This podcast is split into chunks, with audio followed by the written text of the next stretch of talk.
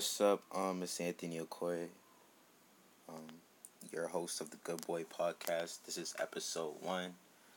Um, just to let you know a little bit about myself, I'm a 17 year old in Boston, Massachusetts. To be even more specific, Hyde Park, Boston, Massachusetts. I attend Boston Latin Academy. I'm a upcoming senior.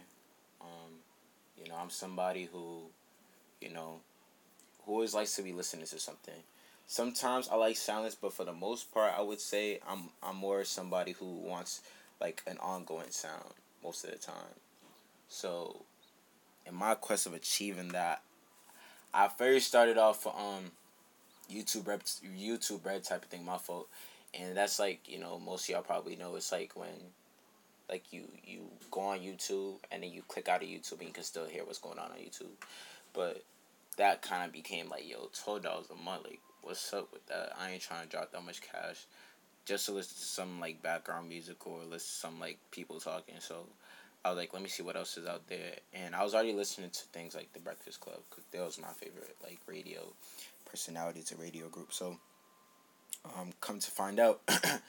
they had their own podcast. The first one I listened to was uh Charlamagne tha God's. I listened to Brilliant Idiots. And I was like, yo, this is dope. Him and Andrew Schulz, you know, going back and forth. Most of the time, I'm great with Charlamagne, by the way. Andrew Schulz, he be on some type of like, I'm trying to start some type of mindset. And for the most part, I don't really dig that. It's some, I don't know if it's right or wrong, but that's just something personally that turns me off. And I ain't trying to say like, that type of turn me off, but that's something like I don't like to hear most of the time. So I mostly side with Charlamagne by default, because usually Andrew Schulz trying to start stuff. But back to the story, uh, so I first started listening to them, and I was like, yeah, they're dope. But let me see if I can find any type of other flavors out there for podcasts. And so I went on the podcast app for the first time, like at the beginning of the year. I didn't even know Apple had a podcast app until I actually explored all the icons that they have because usually usually Apple has like mad like different icons. They got like the the news one, all that stuff that people don't really be paying attention to. And so when I actually started going through, I was like, oh snap, yo, they got they got a podcast app. So I clicked on it, and then after I was like, oh snap, Angela Yee, she got a podcast, Lip Services. I listened to that. They talk about sex and stuff. That's kind of dope for times when you're horny, whatever. and then um, I started listening to uh Joe Budden podcast. Actually, I started listening to him on YouTube first. I started watching his like a lot, not live, but like his video podcast. And then over time, I was like, snap, let me see if he got recordings. I was like, he should, because, you know, it's a podcast. And so I found out on the podcast I started listening, listening more to DJ Envy and his wife more recently.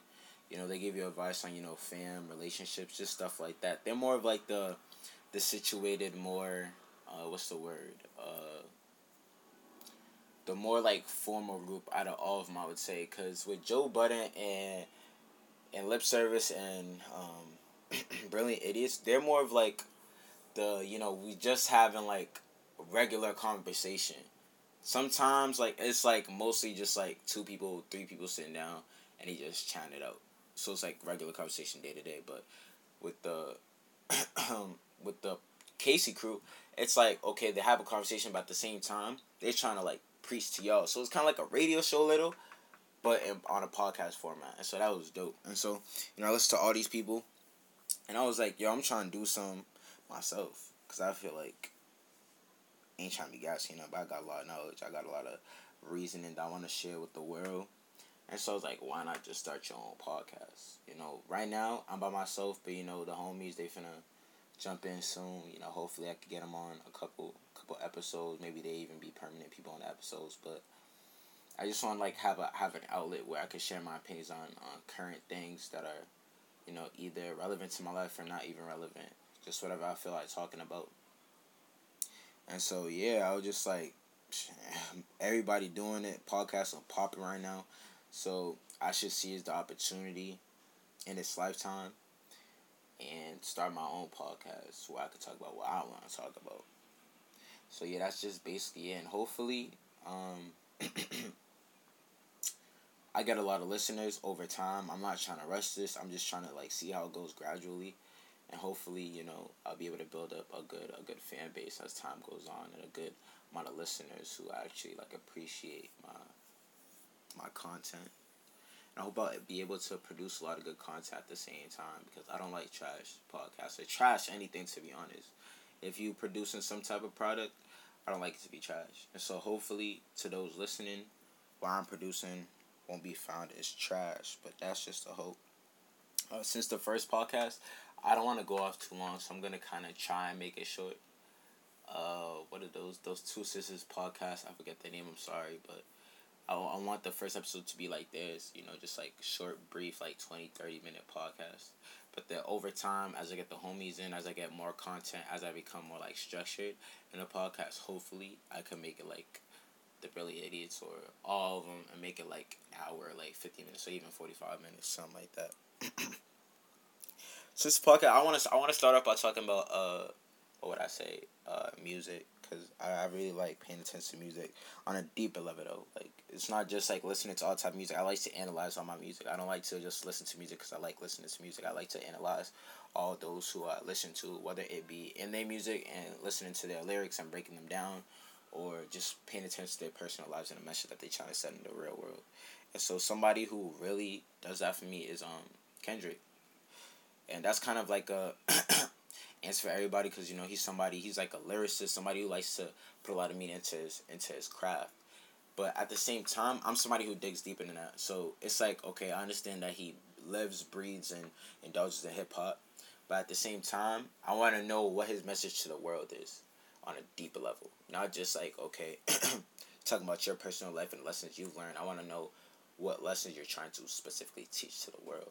And so over time, I've gotten a really mix of messages from him. Because um, I'm somebody who became a fan of To Butterfly. I listened to uh, Good Kid Mad City. I listened to it through.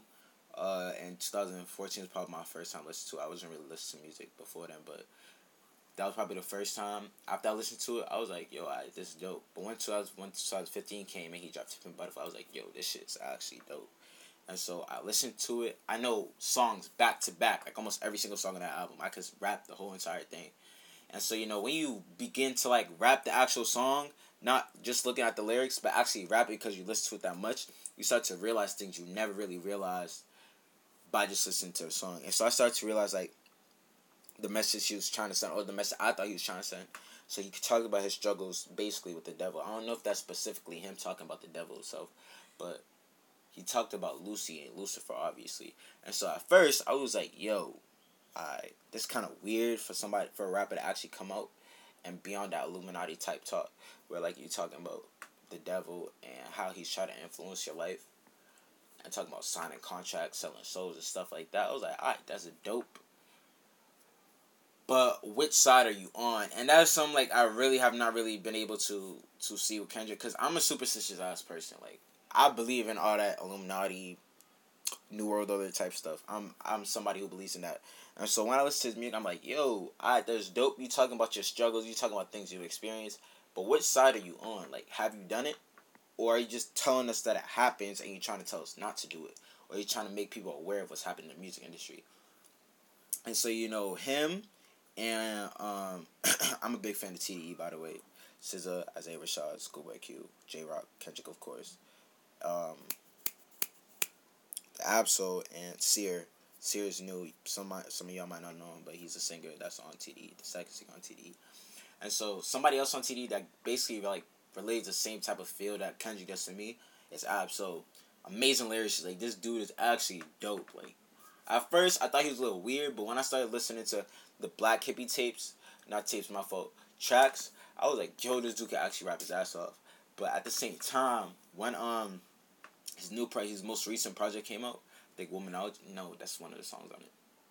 Do As Thou Shalt or whatever. I'm sorry if I mixed it up, but when that came out, I was like, yo, this shit dope. I think it was in like November or December. I was listening to it, listening to the whole thing through, and I was like, yo, that's kind of dope. But like a lot of the messages he sends on the album are just really confusing, and I don't know what side he talks about because he always references God, Jesus, or some type of religious thing that that that connects to my religion.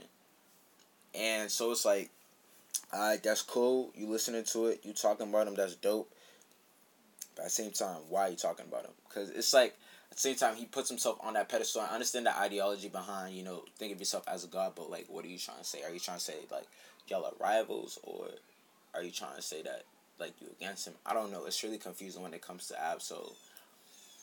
But yeah, them two, they've really been confusing me lately. I've tried to listen to Ab-Soul, but I just can't because I ain't trying to be subconsciously like taking in all that type of information and not knowing what I'm taking. You know what I'm saying? I'm somebody who conscious about the type of knowledge he takes in. So lately, I've been like, I'm a cooler on the app. So You know, when I start, if we could ever have that personal talk to talk, tell me what's up, what's actually going on, and I might start listening to your shit like more constant, consistently and constantly. But as for now, nah. And same thing for Kendrick. Kendrick, I listen to him all the time because I, I I'm somebody who like big fan of him, and his messages are a little more like chill than Ab-Soul's, but um, same thing for him. If I ever get that talk talk, figure out what type of thing he's talking about, that would be dope, and I might jump back to like listening to him daily. But as for now, I'm cooling.